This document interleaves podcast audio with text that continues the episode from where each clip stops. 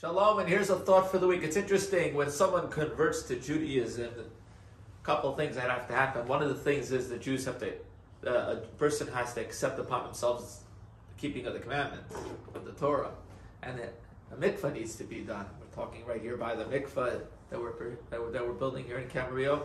And the Jewish people all did that. They went through the Sea of Reeds. It was like the mikvah. And God asked them, Do you accept my Torah? They said, We will do. And then we will ask questions later, understanding why, but accepted the Torah unconditionally. And um, there's also a sacrifice that was brought in the times of the temple when a person would convert to Judaism.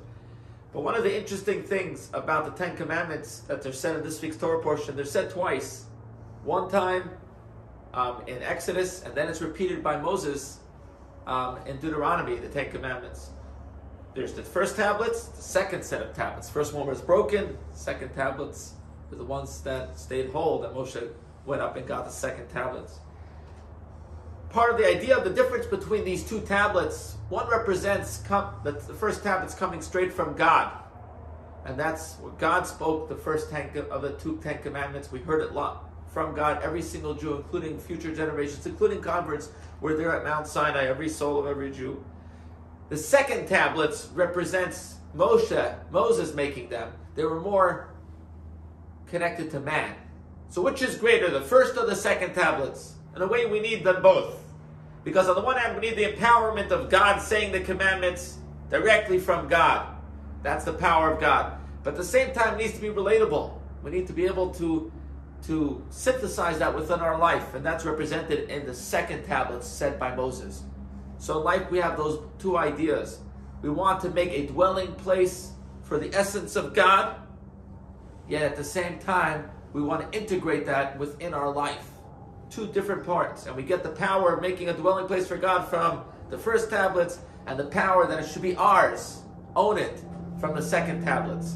And we really have this idea in the first expression that God said, I am the Lord your God who took you out of Egypt. I represents God higher than any names.